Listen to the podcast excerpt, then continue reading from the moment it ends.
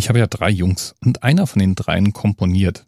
Und während wir so in der Früh meiner Liebsten beim Haareföhnen zugehört haben, habe ich doch gesagt, man kann doch wahrscheinlich aus allem Musik machen, sogar aus so einem Föhngeräusch.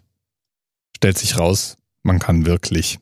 Und damit ich das jetzt hier mit seiner Erlaubnis in den Anerzählt packen kann, braucht es eigentlich nur noch einen Themenanker.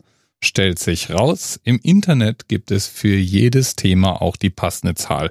Und so gibt es eine Pinterest-Liste mit 821 awesome Hairdryer Pictures. Ja, sowas gibt's wirklich. Und mir ist es jetzt mal gut genug.